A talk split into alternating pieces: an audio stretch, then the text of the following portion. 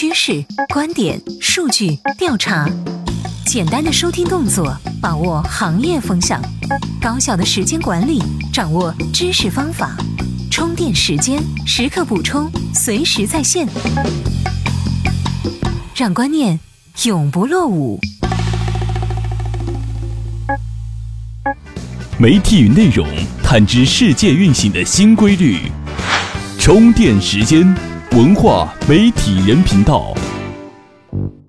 世上无心事。欢迎收听文化媒体人频道，我们的频道正在试营运阶段。您在收听的过程中有任何的建议或者想法，都欢迎以语音或文字的形式发送到我们的微信公众号。接下来，我们来了解一下二十四小时内最热门的行业资讯。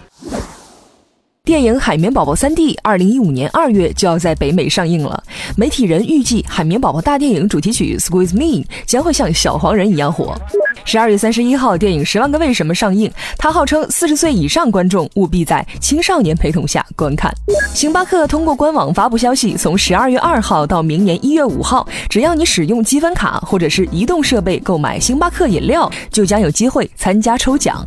加拿大的软件开发公司 Tiny Horse 日前推出了一款名为 Next Keyboard 输入法，一大亮点是其 Swipe to Type 功能，使用者无需抬起手指就可以完成输入。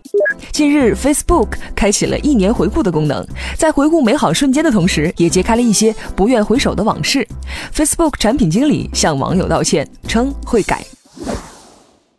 怎么样来关注我们的微信公众号呢？首先，您在微信搜索框搜索“充电时间”，选择公众号，然后点击关注，就可以参与我们的互动了。随时随地补充电量，随时随地随心所欲，你的随身商学院。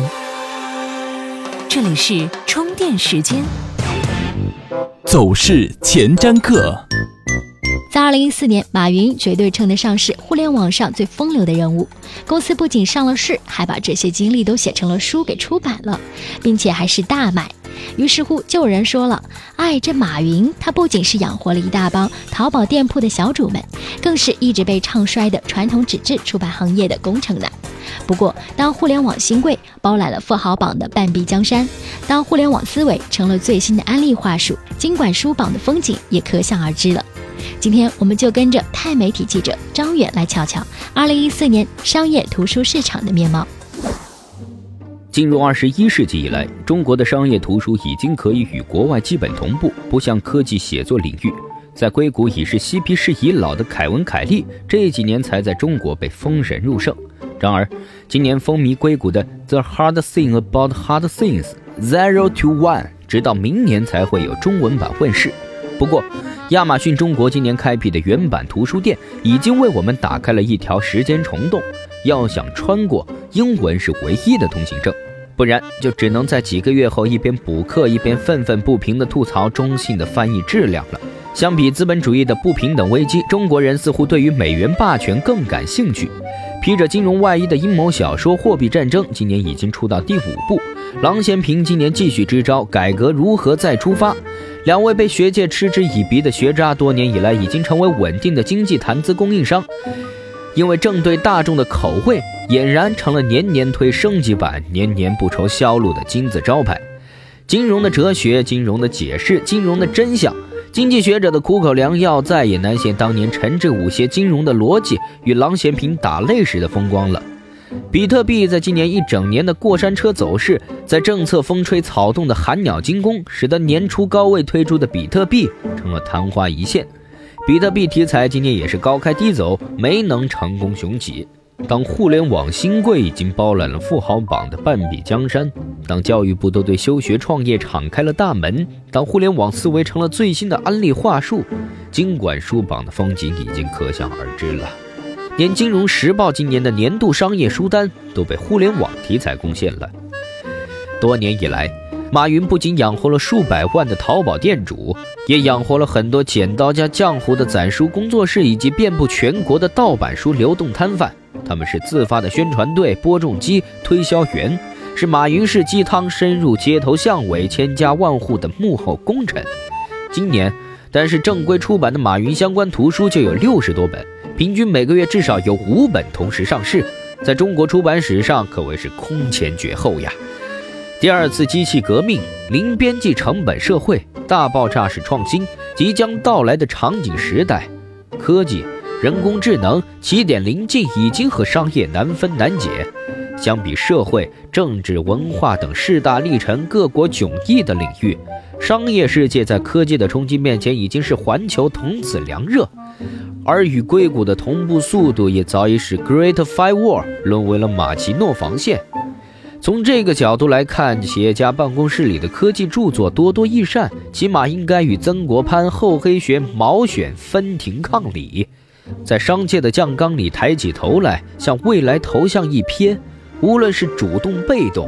都是值得鼓励的。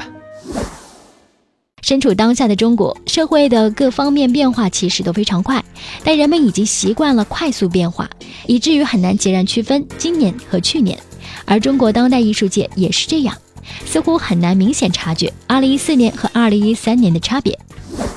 市场方面，新水墨作为一个含混的方向或流派，被前所未有的热捧。以目前话语和市场趋势来看，新水墨的势头不会忽然低落。它和文化民族主义的明显关联，目前是在推动它，但将来是什么影响就很难说了。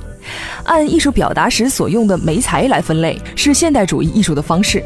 但当代艺术在媒材上是无限开放的，艺术家根据自己的表达目的来自由选择媒材，并不局限在某种特定的媒材上。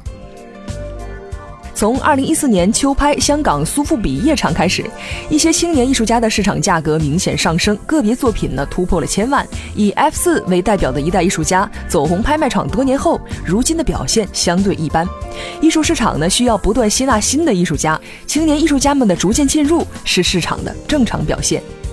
从国际艺术市场来看，在艺术史中的地位决定着艺术作品的价格。最能说明这一点的是，二零一二年初，塞尚的《玩牌者》以超过两点五亿美元的价格成交，成为目前单件艺术品成交价格之最。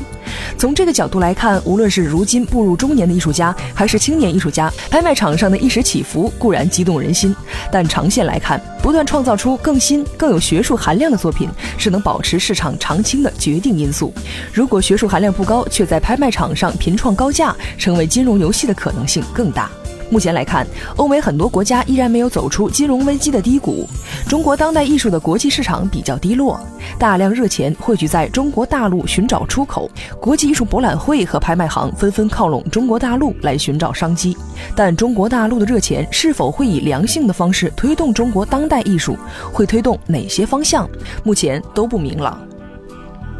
移动互联网在中国的普及，对信息的生产、传播、互动是前所未有的巨大解放。它推动着人们了解更多的真相和改变固有的观念。在这个背景下，中国当代艺术的平台渠道更加开放和细分，表达方式更加自由。渠道的多元正在推动着价值观的多元。当代艺术的优势是敏感于当下的生存处境和感受，及时做出反应。在更自由的获取信息、平等交流的基础上，很多人的公民意识在快步提升，这让中国当代艺术的思想土壤更加丰富。发现高效能生活的第二十五小时，这里是充电时间。观点也麻辣。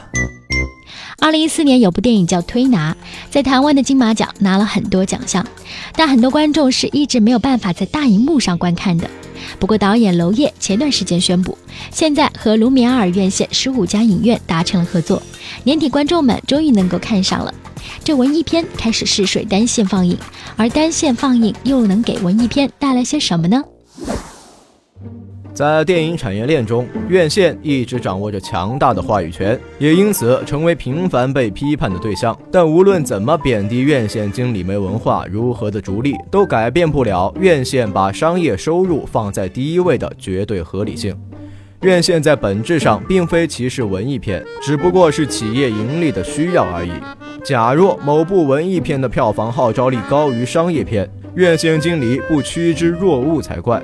所以，批评院线太过功利是站不住脚的。如果有院线愿意为文艺片、为国产电影的成长提供空间，自然值得鼓励。这样做的话，等于院线主动参与到了电影的未来建设中。卢米埃院线愿意长期单线放映推拿，将会为文艺片的出路积累一些经验和教训。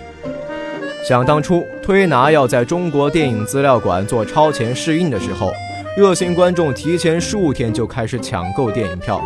可容纳几百人的放映厅最终座无虚席。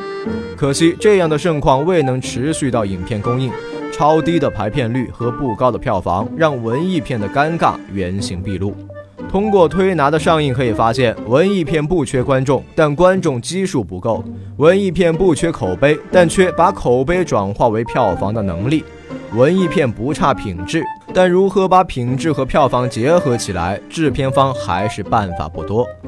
想要解决上述问题，仅有院线拿出时间排片是不够的，单线放映只是文艺片的一线希望。即使以后出现专门放文艺片的院线，都不太可能拯救文艺片于水火。在一家院线愿意改变姿态、愿意与文艺片共同进步的时候，整个电影产业、电影创作者，包括观众，也应该重新定义文艺片，重新衡量文艺片的价值，使得文艺片能够在更多的院线长期放映，这样文艺片才会真正扎根下来，茁壮成长。文艺片与院线之间存在着一种需求上的矛盾，文艺片想要提供其本身所承载的价值给观影者，而院线却只盯着票房数据，这自然就导致了一些没有商业元素的文艺片入不了院线的法眼，而成为了被剩下的所谓圣片。但是圣片也是有其价值所在的呀，事情八卦多了就不应该有阳春白雪了吗？这里是充电时间，商业思维和行动智慧是我们共同的追求。各位，本期的节目就到这里。如果你也觉得我们的节目有营养、有意思，欢迎您关注充电时间的微信公众号。怎么样关注我们的微信公众号呢？首先，您在微信搜索框搜索“充电时间”，选择公众号，然后点击关注，就可以参与和我们互动了，随时随地补充电量。我们下期见。